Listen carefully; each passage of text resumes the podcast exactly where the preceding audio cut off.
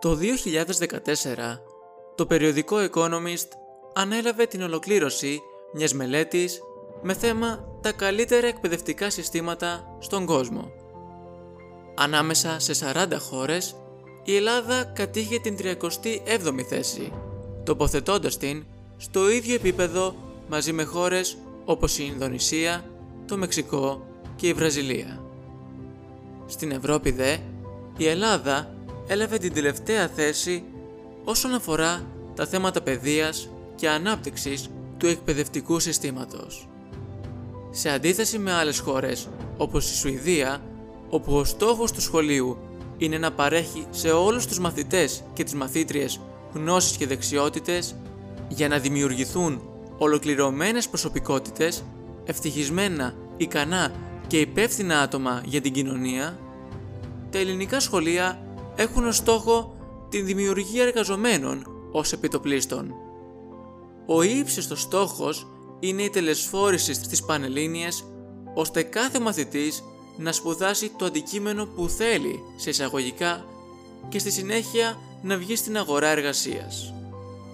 Όμως, όντως επιτυγχάνουν το στόχο αυτό; Όντως οι μαθητές που καταφέρνουν να εισαχθούν στο πανεπιστήμιο της αρέσκειάς τους θα γίνουν ολοκληρωμένοι και καταρτισμένοι επαγγελματίες.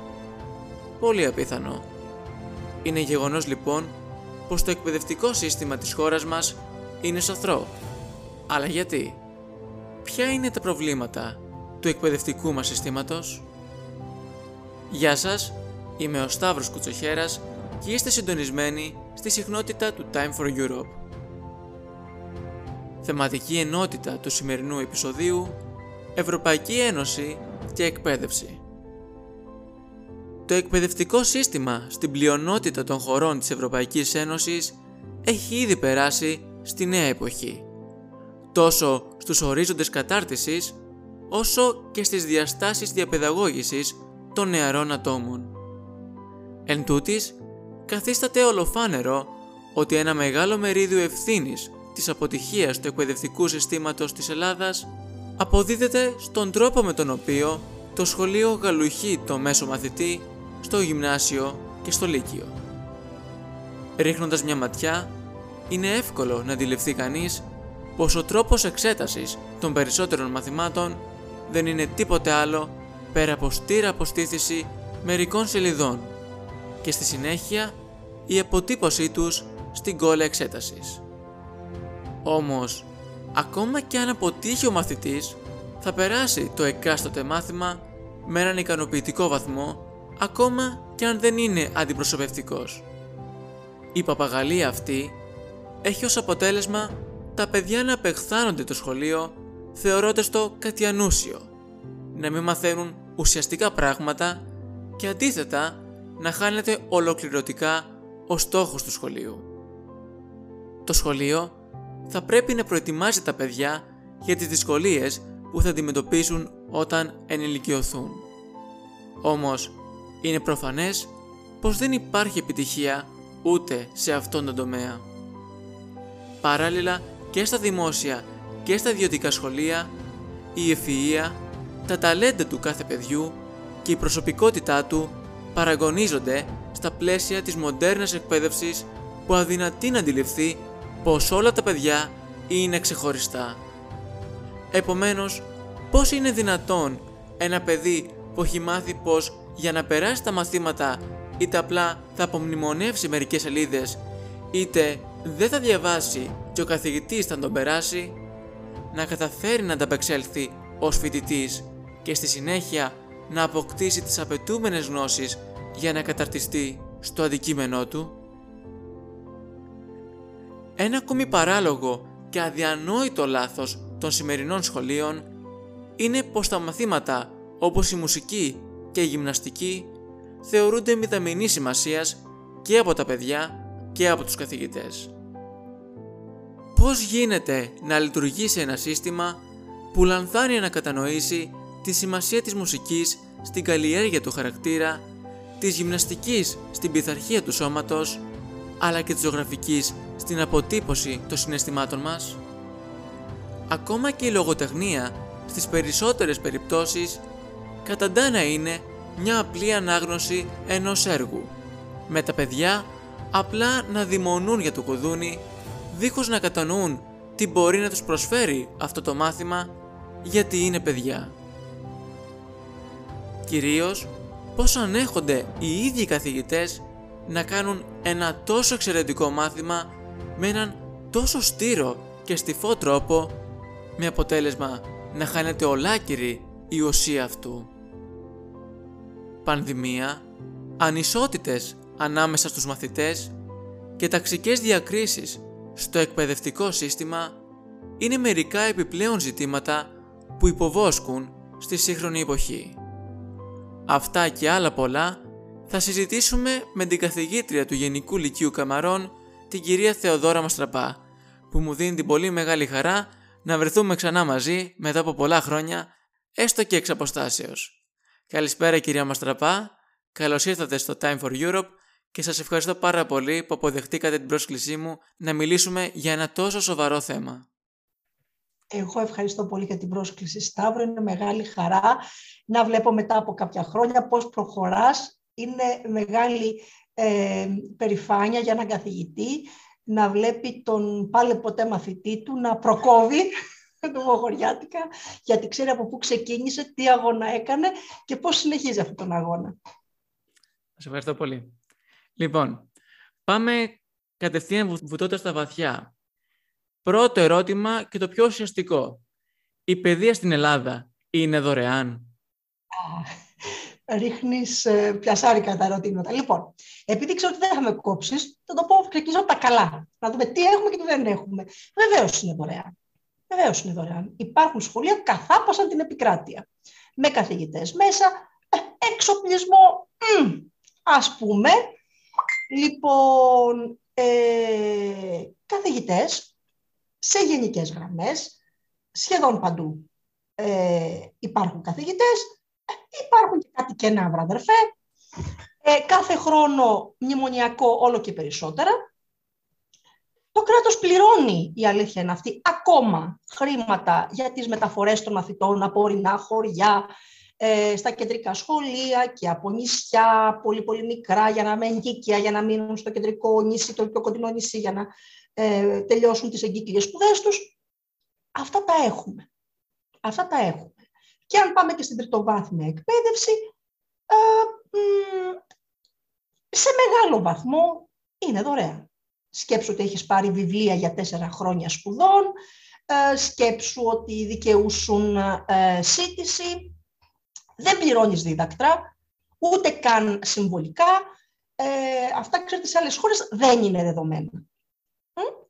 Ε, σήμερα ένας ε, νέος μπορεί να σπουδάσει ιατρική και να μην πληρώσει τις εκατοντάδες χιλιάδες δολάρια που χρειάζονται στην Αμερική για να σπουδάσει γιατρός.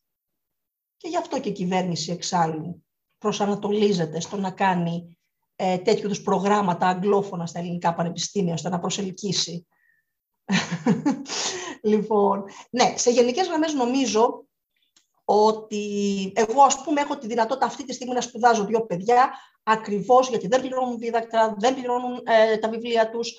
Ε, ε στον ένα, στον άλλο βαθμό αρκετοί άνθρωποι έχουν τη δυνατότητα να διεκδικήσουν μια αιστεία ή έστω μια, ένα βοήθημα ε, στη στέγαση. Αυτά είναι τα καλά. Αυτά είναι τα καλά. Πάμε τώρα να δούμε ε, την άλλη πλευρά του νομίσματος. Η άλλη πλευρά του νομίσματος είναι ότι δεν φτάνει να υπάρχει αίθουσα, καθηγητής επιμένω όπου υπάρχει, ε, δεν φτάνει να υπάρχουν βιβλία και να, να διανέμονται δωρεάν. Χρειάζονται και άλλα πράγματα για να πούμε ευθαρσός και με περηφάνεια ότι η εκπαίδευση είναι δωρεάν και ανοιχτή σε όλους. Αυτό το δεύτερο κυρίως ανοιχτή σε όλους. Ε, εγώ δουλεύω 17 χρόνια στο δημόσιο σχολείο και ε, άλλα κάμποσα ε, ως ε, ε, ελεύθερη επαγγελματίας, σε φροντιστήρια, με ιδιαίτερα, σε ορομιστία, ό,τι προβλεπόταν πριν διοριστεί κανείς τέλος πάντων. Ε, και το έχω δει από όλες τις πλευρές αυτό το πράγμα. Σε πολύ μεγάλο βαθμό παίζει τεράστιο ρόλο στην εξέλιξη ενός ε, μαθητή, μιας μαθήτριας, το κοινωνικό περιβάλλον. Σε πολύ μεγάλο βαθμό. Και ενώ το αναλυτικό πρόγραμμα είναι ίδιο για όλους, ο καθηγητής είναι ίδιος για όλους, η καθηγήτρια μέσα στην τάξη, τα βιβλία είναι ίδια για όλους, τα παιδιά δεν είναι ίδια. Ούτε τα περιβάλλοντα από τα οποία προέρχονται είναι ίδια. Και ενώ έχουν γίνει προσπάθειες να γίνουν στα τμήματα, ξέρετε, να, να, να κατατάξουν τους μαθητές στα τμήματα, απορρίφθηκε πολύ σύντομα και καλώς κατά τη γνώμη μου, ε, γιατί θα προέδιδε μια, την ανισότητα, έτσι.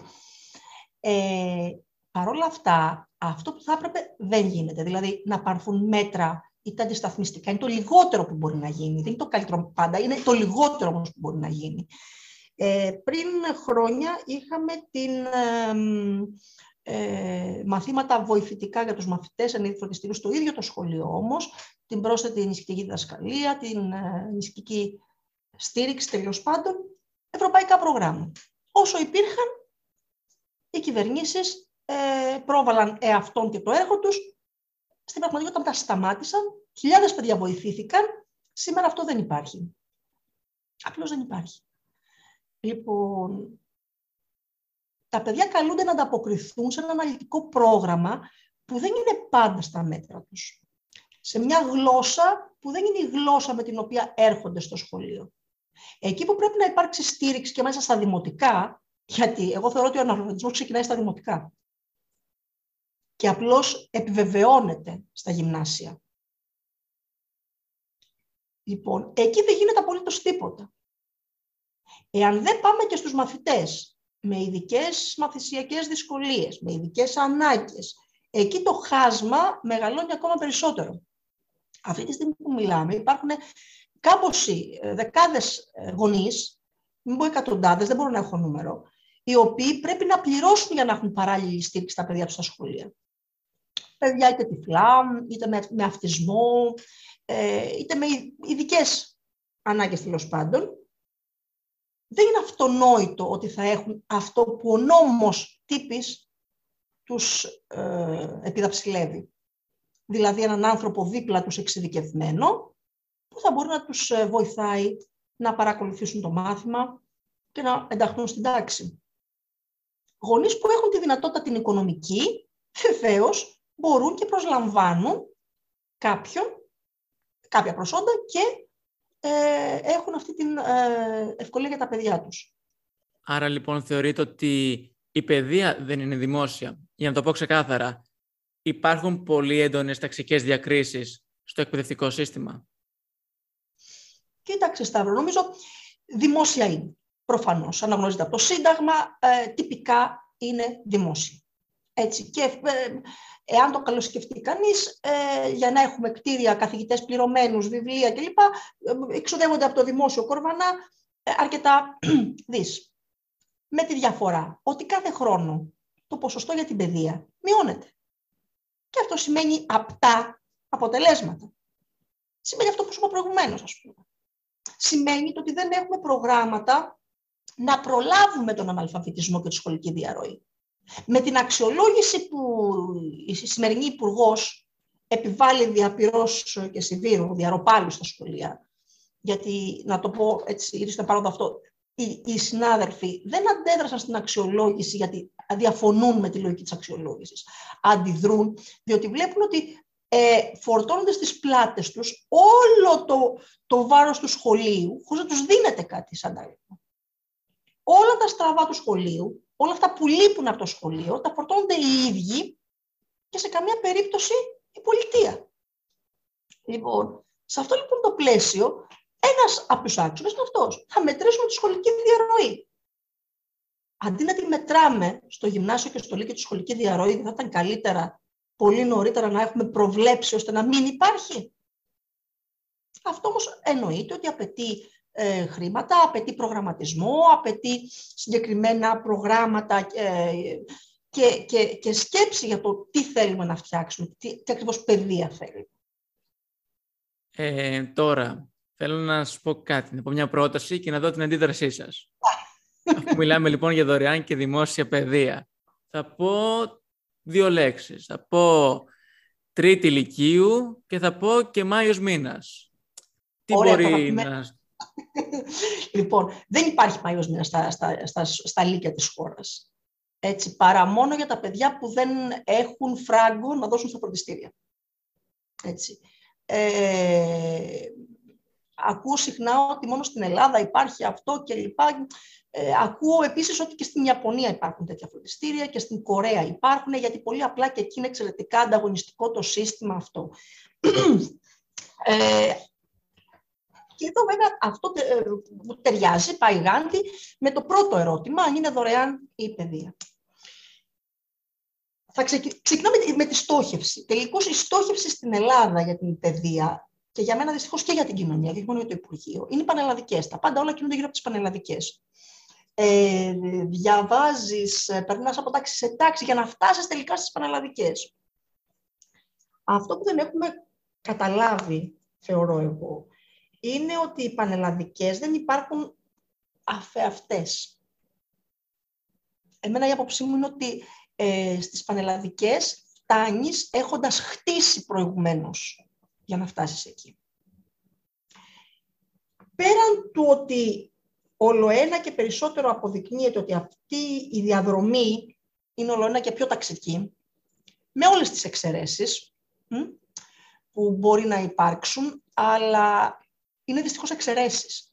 Είναι, οι εξαιρέσεις εξυπηρετούν το αφήγημα ότι ο, ο ικανός ή ο στοχευμένος ή ο αποφασισμένος θα περάσει, θα καταφέρει. Και υπάρχουν βεβαίως τέτοιες περιπτώσεις. Θα σε λιβανίσω και εσύ από αυτές, τις περιπτώσεις. Λοιπόν, ε, και βέβαια ε, έχουμε δει παιδιά που με την προσωπική τους δουλειά και που έχουν αξιοποιήσει όλες τις δυνατότητες που τους δίνει το σχολείο και το έμψυχο υλικό στο σχολείο έχουν προχωρήσει και έχουν αξιοποιήσει τις δυνατότητές τους. Αν πάμε να μιλήσουμε όμως με ποσοστά, τότε ο βασιλιάς αποδεικνύεται γυμνός. Έτσι. Γιατί στην πραγματικότητα, εάν μιλήσουμε ας πούμε για τα ιερά δισκοπότηρα των παραλλαδικών, την νομική, την ιατρική, τέτοιες σχολές, έτσι. Ε, η συντριπτική πλειοψηφία των ε, μαθητών και μαθητριών που περνάνε σε αυτές τις σχολές είναι ταξικά προσδιορισμένοι. Και αυτό σημαίνει πολλά πράγματα. Και σημαίνει πολλά πράγματα όχι για την τρίτη ηλικίου. Σημαίνει πολλά πράγματα για όλη τους την πορεία μέχρι εκεί.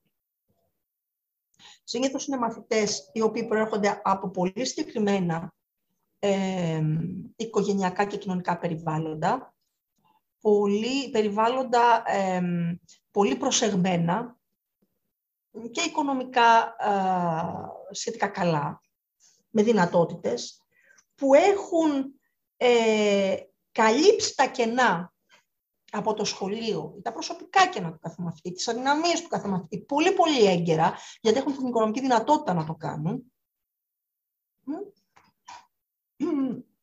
Θυμάμαι, ας πούμε, πριν τρία χρόνια, μια μαθήτρια η οποία μαθαίνει την εισαγωγή της δεν έχει πάει ούτε μια ώρα φροντιστήριο. Ε, κάνει έξτρα μαθήματα με τους καθηγητές του σχολείου, της δίνουν έξτρα ασκήσεις, της κάνει μόνο τους τηλεφωνεί σε αυτό το μοντέλο. Λοιπόν, σε ένα χωριό της Καρδίτσας, των Τρικάλων, η οποία πέρασε στην κτηνιατρική. Προφανώς είναι εξαίρεση. Τη βρήκαν τα νέα στο καπνοχώραφο. Εμένα μετά τα παιδιά αυτά με συγκινούν. Το λέω ευθαρσώ. Θεωρώ ότι η αριστεία την επικαλούνται στόματα ε, που δεν έχουν παλέψει στη ζωή τους για τίποτα και που τα έχουν βρει πολύ εύκολα και έχουν καθίσει σε πούπουλα. Η αριστεία είναι μια λέξη ε, που την εκτιμάω πάρα πολύ, αλλά όταν τη βλέπω σε μαθητές που έχουν παλέψει με όλες τους τις δυνάμεις.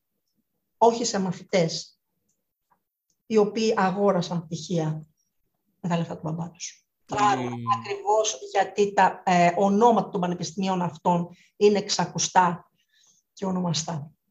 Θυμάμαι πάρα πολύ καλά αυτή την ιστορία με τη μαθήτρια που λέτε. Τη θυμάμαι να μας τη διηγήσετε κιόλας στο σχολείο. Ναι. Στο... Είναι, είναι πολλά παιδιά που, είναι αρκετά παιδιά που συμβαίνει Είναι εξαιρέσεις όμως.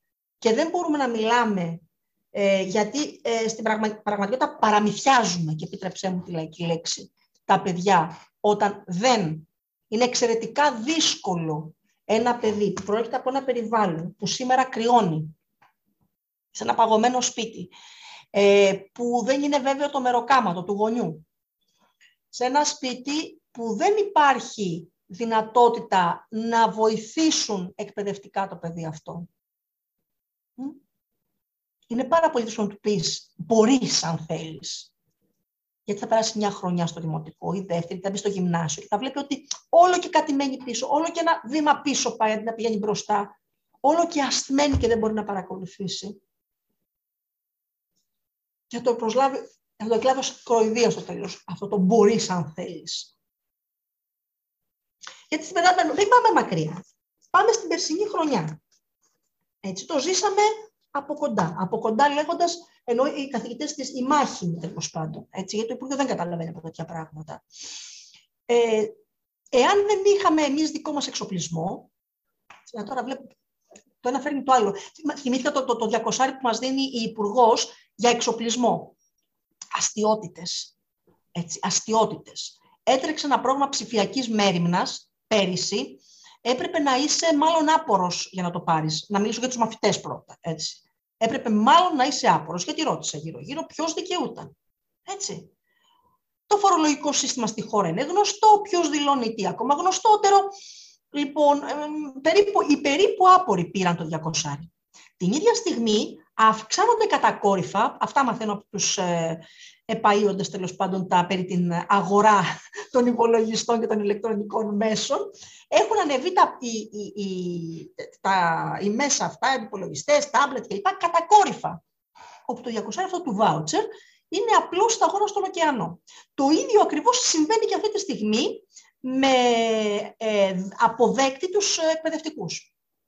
Βγήκε χθες η κυρία Κεραμέως και μας ε, υπόσχεται ένα 200 αστιότητες. Της απαντάω ότι για μένα το ζητούμενο είναι το δημόσιο σχολείο και οι υποδομές του δημόσιου σχολείου. Γιατί εκείνη η εκπαίδευση δεν είναι έκαστος στο σπίτι του κατά μόνας. Έτσι. Ε... Λοιπόν, πέρυσι λοιπόν μια σειρά παιδιών είχαν τηλέφωνα, το τηλεφωνάκι τους. Έτσι, παντοδύναμα τα καινούργια κινητά, η αλήθεια είναι αυτή. Έτσι, αλλά βάλε επί έξι ώρες, 7 διδακτικές, να κοιτάς ένα κινητό, μια οθόνη κινητού, έτσι, ποιες συνέπειες έχει.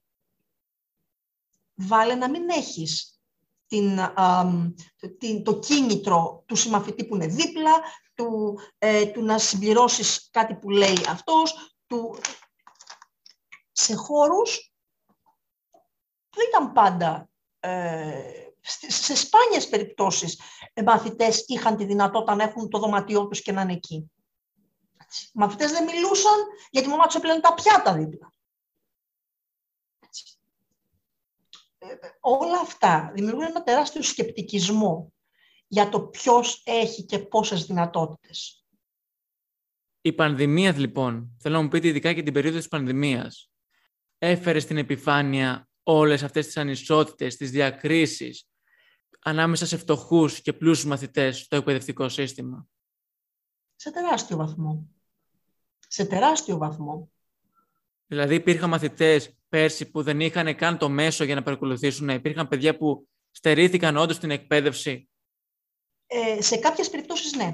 Ε, στο δικό μας το σχολείο, εν πάση περιπτώσει, υπήρξε μέρημνα ε, με τάμπλετ από το Δήμο, με, με, με ό,τι ήταν δυνατόν και εφικτό να βρεθεί και να βοηθηθούν οι μαθητές. Παρ' όλα αυτά, επιμένω ότι καταρχάς εκ των πραγμάτων δεν συζητώ ότι δεν είναι τηλεκπαίδευση εκπαίδευση. Αυτό το, το, το, το είναι κόκκινη γραμμή, δεν το συζητώ.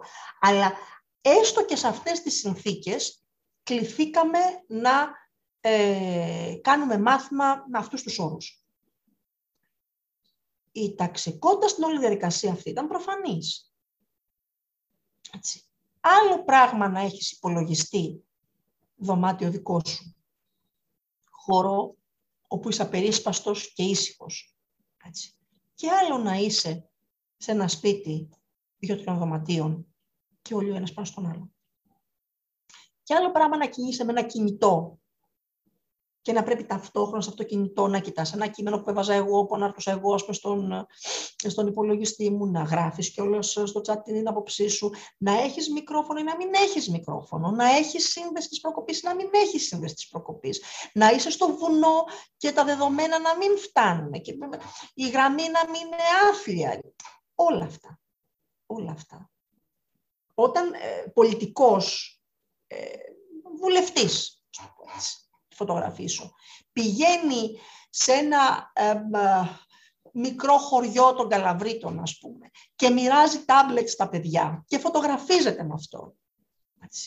Τι μένει από αυτό; Η αυτοπροβολή. Γιατί δεν νοιάζεται, γιατί γι' αυτό θα πρέπει να νοιαστεί ως πολιτικός, εάν υπάρχει γραμμή στον Μπούση, στο χωριό αυτό. Έτσι. Δυστυχώς έχουμε, ζήσαμε όλα αυτά. Όλα αυτά. Και αυτή τη στιγμή, αντί να ενδυναμώνεται το σχολικό δίκτυο, ας πούμε, αντί να ενδυναμώνεται και να ανανεώνεται ο εξοπλισμός των ε, ε, εργαστηρίων πληροφορικής στα σχολεία, έρχεται και μας δίνει καθρεφτάκια και φύγε για μεταξωτές κουβέλες. 200 ευρώ στον καθέναν, θα πρέπει να συμπληρώσουμε άλλα πόσα έτσι, για να πάρουμε έναν υπολογιστή της προκοπής. Προσωπικά δεν θέλω υπολογιστή από το Υπουργείο. Θέλω ηλεκτρονικό εξοπλισμό σε ένα σχολείο αξιοπρεπές που να μαζεύει τα παιδιά σε αυτό και να μπορούν να δουλέψουν στα μηχανήματα που υπάρχουν εκεί, αξιοποιώντας τις νέες τεχνολογίες. Η τηλεκπαίδευση ήρθε για να μείνει, πιστεύετε; Δυστυχώς αυτό βλέπω. Ε, ξεκινήσαμε όλοι ε, βάζοντας πλάτη και με την έγνοια μας στα παιδιά, πρόπερση.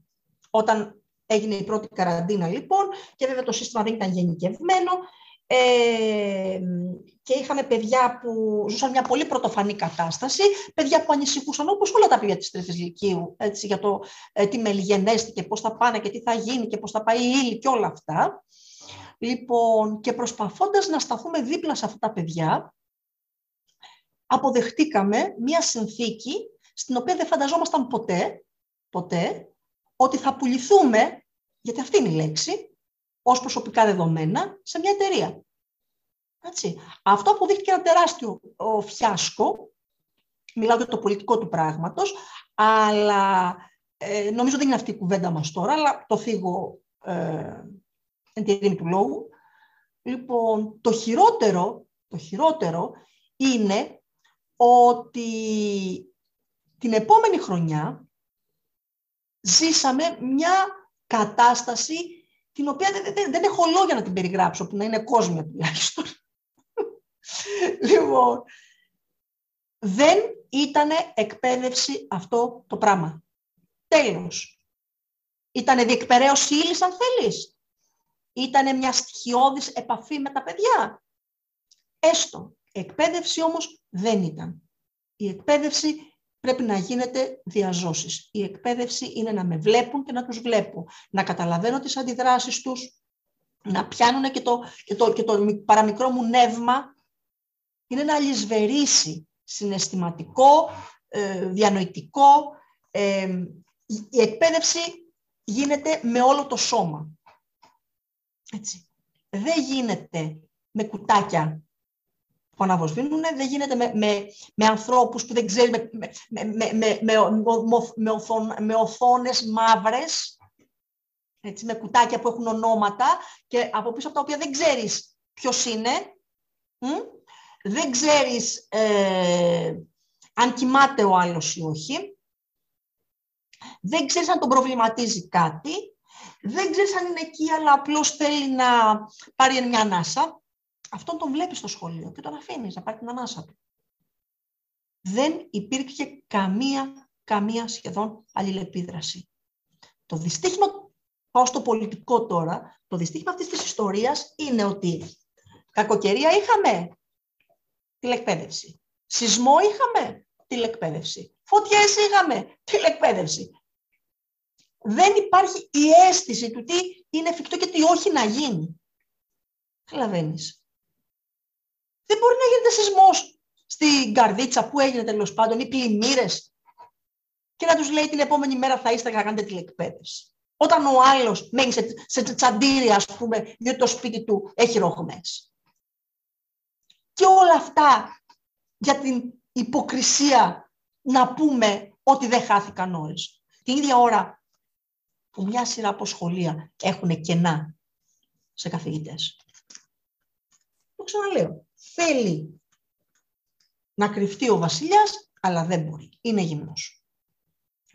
Οι υποχρεώσεις της πολιτείας απέναντι στην κοινωνία σε σχέση με την εκπαίδευση είναι τεράστιες και αυτή τη στιγμή δεν πληρούνται μόνο και μόνο επειδή θα δώσει 200 ευρώ στον εκπαιδευτικό ή στο μαθητή για να πάρουν ε, τάμπλετ ή τηλέφωνο ή ό,τι αναλογεί τα 200 ευρώ.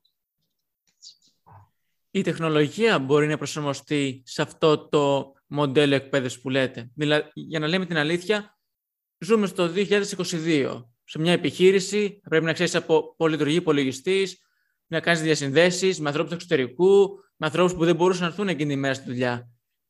Πρέπει η τεχνολογία και μπορεί να προσαρμοστεί σε ένα σωστό μοντέλο εκπαίδευσης.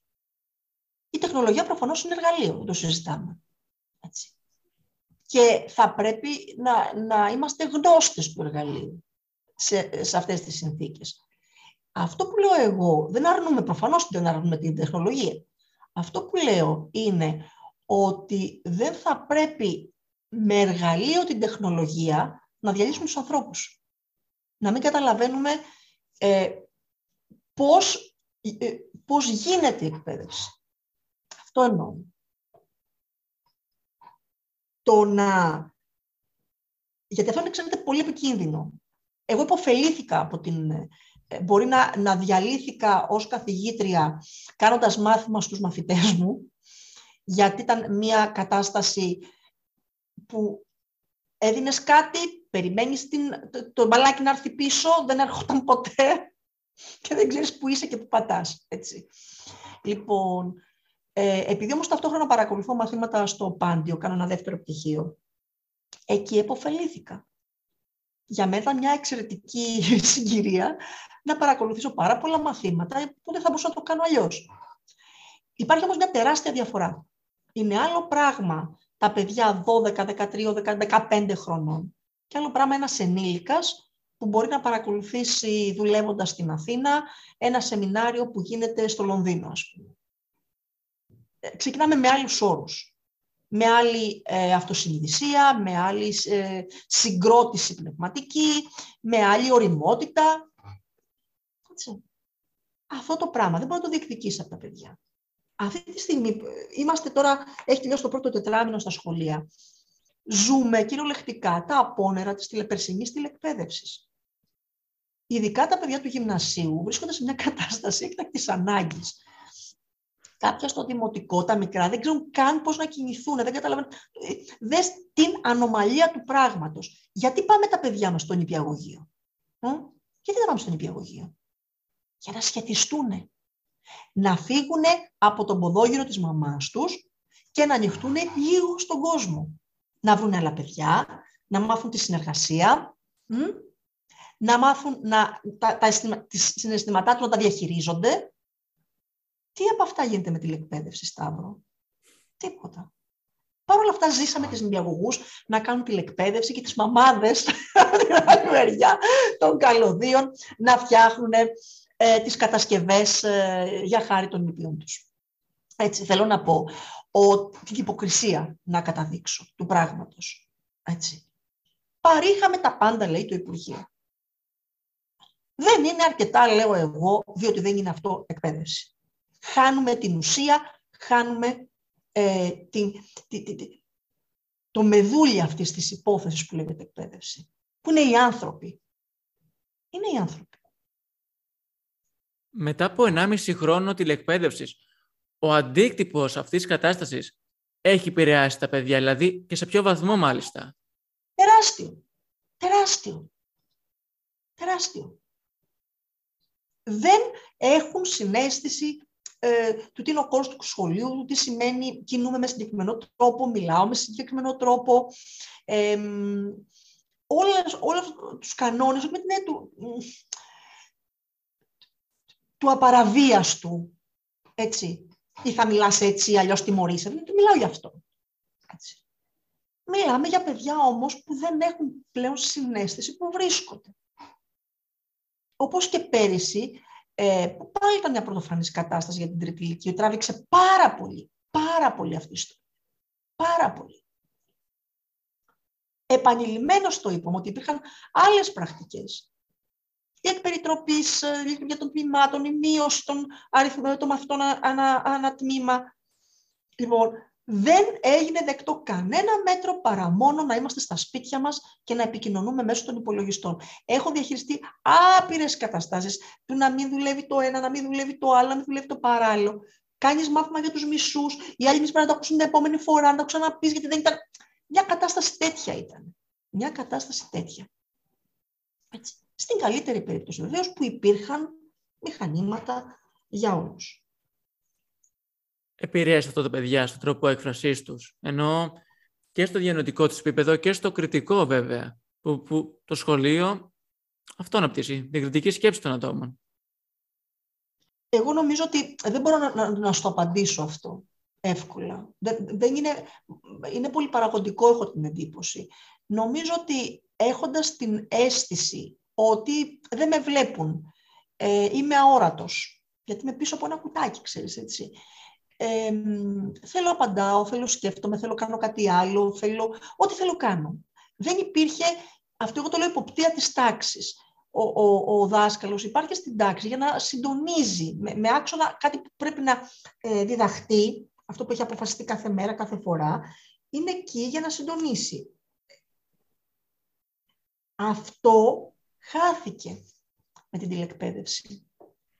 Χάθηκε ε, έναν μαθητή που τον βλέπω ότι είναι μ, ζορισμένος ή είναι στα δικά του χαμένος ή έχει ένα πρόβλημα, φαίνεται το παιδί. Λοιπόν, αυτόν στην τάξη θα τον διαχειριστώ αναλόγως.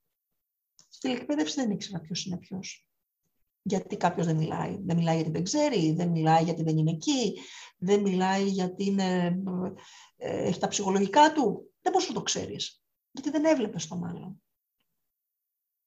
Λοιπόν, αυτό που έμεινε σε πολλούς μαθητές, δηλαδή αυτή η ιστορία ήταν για μαθητές ελάχιστους, ελάχιστους, ξέρω εγώ ένα 2-3% να το υπολογίσω, οι οποίοι από τη φύση τους είναι εξαιρετικά στοχευμένοι, εξαιρετικά πειθαρχημένοι ε, και προγραμματισμένοι, να το πω έτσι, να προχωρήσουν παραπέρα. Αλλά τα περισσότερα παιδιά δεν είναι έτσι. Και εμείς είμαστε εκεί για όλα τα παιδιά. Δεν είμαστε για τους δύο-τρεις που μπορούν από μόνοι τους να ε, πάνε παραπέρα. Χάθηκαν πολλά παιδιά στο δρόμο. Ε, και το καταλαβαίνω γιατί δεν υπήρχε ε, αυτή η σχέση νομίζω εγώ σε πολύ μεγάλο βαθμό παίζει το ρόλο της. Το να δεις πώς κινείται ο άλλος, πώς διαβάζει, πώς αποδίδει, να, να, να κινητοποιηθείς κι εσύ. Αυτό έλειψε. Έλειψε. Θα έρθουν καλύτερες λοιπόν... μέρες, πιστεύετε; θα αυτοκτονήσω, αν ε, ναι, δεν το λέω με την έννοια ότι η ελπίδα πεθαίνει τελευταία, αλλά επιμένω, η εκπαίδευση δεν είναι... Ε, μιλάω πάντα για τη δευτεροβάθμια τουλάχιστον, που και στο πανεπιστήμιο μου συμβαίνει αυτό το πράγμα, γιατί εάν ε, το έχεις ζήσει, αν δεν είσαι παρόν στο μάθημα, έχεις χάσει ένα μεγάλο κομμάτι. Εννοείται, εννοείται τι συμβαίνει. Μια ερώτηση από έναν χι φοιτητή ε, μπορεί να αλλάξει το ρου του μαθήματος, την σκέψη του καθηγητή, να τον αναγκάσει να πει κι άλλα πράγματα από αυτά που είχε προγραμματίσει, να φωτίσει περισσότερο μια κατάσταση. Λοιπόν, όλα αυτά χάνονται. Χάνονται. επιμένω, επιμένω, η εκπαίδευση είναι σχέση και η σχέση είναι με πρόσωπα πρόσωπο. Δεν μπορεί να, δεν μπορεί να γίνει αλλιώς. Είναι δυνατόν, επαναλαμβάνω, να πάρω ένα πτυχίο στην ελληνική ζωή μου ε, εξ αποστάσεως.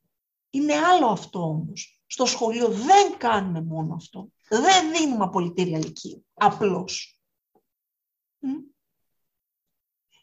Έρχονται στα σχολεία παιδιά από τελείως διαφορετικές συνθήκες. Στην Ελλάδα δεν είναι τόσο μεγάλες, δεν υπάρχουν τόσο μεγάλα χάσματα κοινωνικά, έτσι να γεφυρωθούν. Παρ' όλα αυτά υπάρχουν. Έτσι, και δεν μιλάω από το πέραμα, ξέρω εγώ, στην Εκάλη. Εκεί το φάσμα είναι ορατό, εν πάση περιπτώσει. Αλλά αν πάρουμε ένα μέσο σχολείο, τα χάσματα δεν είναι τεράστια. Παρ' όλα αυτά, έχω συναντήσει παιδιά που δεν έχουν ε, που, που, να μιλήσουν για αυτά που τα απασχολούν. Παιδιά που βλέπουν την καθημερινότητα και τους δημιουργούνται ερωτήματα, αλλά στο περιβάλλον τους είναι δύσκολο να εκφραστούν και να βρουν καθοδήγηση. Ε, παιδιά που χρειάζονται να καταθέσουν τον προβληματισμό τους κάπου και να πάρουν πίσω, όχι απαντήσεις δεδομένες, αλλά ε, να, να τους ε, πυροδοτήσει αυτόν τον, τον προβληματισμό και να πάνε λίγο παραπέρα. Ε, να συζητήσουν για την πραγματικότητα που τα περιβάλλει και να εκφραστούν σε σχέση με αυτή. Αυτά δεν γίνονται, ρε παιδιά, από τις κάμερες. Δεν γίνονται. Θέλουν, θέλουν την αίσθηση του είμαστε κοντά. Εγώ να πω ότι όταν ένας φοιτητής ή μαθητής βλέπει έναν καθηγητή να προσπαθεί να τον εξελίξει, τον αντιλαμβάνεται και η εκτίμηση είναι αιώνια. Και για μένα η εκτίμηση προς το πρόσωπό σας είναι αιώνια, να το γνωρίζετε αυτό. Και σας ευχαριστώ πάρα πολύ. Εγώ χαίρομαι πάρα πολύ γιατί η δουλειά του δασκάλου είναι, η χαρά μάλλον του δασκάλου είναι να γυρνάει πέντε χρόνια μετά, δέκα χρόνια μετά ένας μαθητής του να του λέει ότι βοήθησες δάσκαλε, δασκάλα, ε, να πάω δύο βήματα παραπέρα. Αυτό είναι μεγάλη υπόθεση, μεγάλη χαρά και αισθάνεται πια κανείς, δεν, πρόκειται, δεν τελειώνεται αυτό το πράγμα. Είναι αυτό αξία ανεκτήμητη. Ο μισθός θα είναι εκεί κάθε μήνα, αλλά αυτό είναι αξία ανεκτήμητη. Σε ευχαριστώ πάρα πολύ, Σταύρο. Εγώ ευχαριστώ πάρα πολύ. Να σε καλά. Και κάπου εδώ ολοκληρώθηκε και το έκτο επεισόδιο του Time for Europe. Και εμείς ανανεώνουμε το ραντεβού μας μέχρι το επόμενο επεισόδιο. Μην ξεχάσετε να στείλετε τα σχόλιά σας και στο email της εκπομπής timeforeurope.gmail.com Μέχρι την επόμενη φορά, να είστε όλοι καλά. Και να θυμάστε, πάντοτε είναι ώρα για Ευρώπη.